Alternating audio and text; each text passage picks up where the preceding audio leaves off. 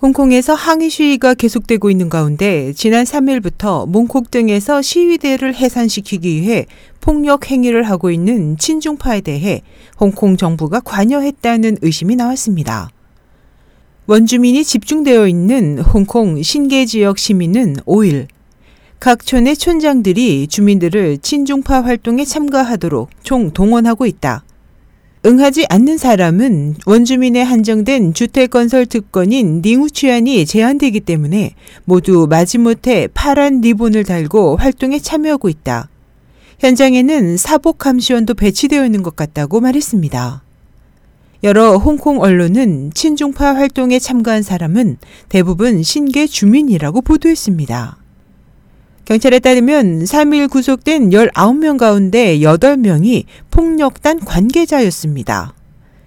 4일 밤에는 10여만 명이 홍콩 정부 본부 앞에 모여 진중파의 폭력 행위를 비난했습니다.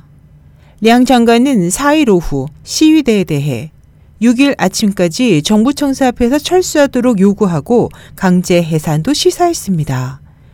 이에 시위대는 물러나지 않겠다는 태도를 보였고 시민과 정부 활동에 대한 영향을 최소화하기 위해 입청시의 통로를 열어놓아 정부 직원들은 이날 아침 정상적으로 출근했고 강제 해산은 이루어지지 않았습니다. 5일 밤부터는 홍콩 정부 대표와 시위대 측이 협의를 시작했습니다. 한편 중국 정부의 대응에 대해서 한 소식통은 시진핑 주석은 홍콩 주재 중국군 부대를 시위 현장에 투입하지 않을 것, 현재는 장관에게 맡겨 정리하고 다음 단계는 장관 해임.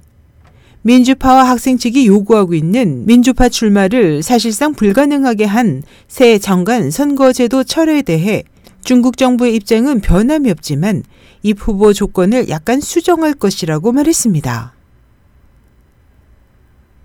SH 희망성 국제방송 임소연이었습니다.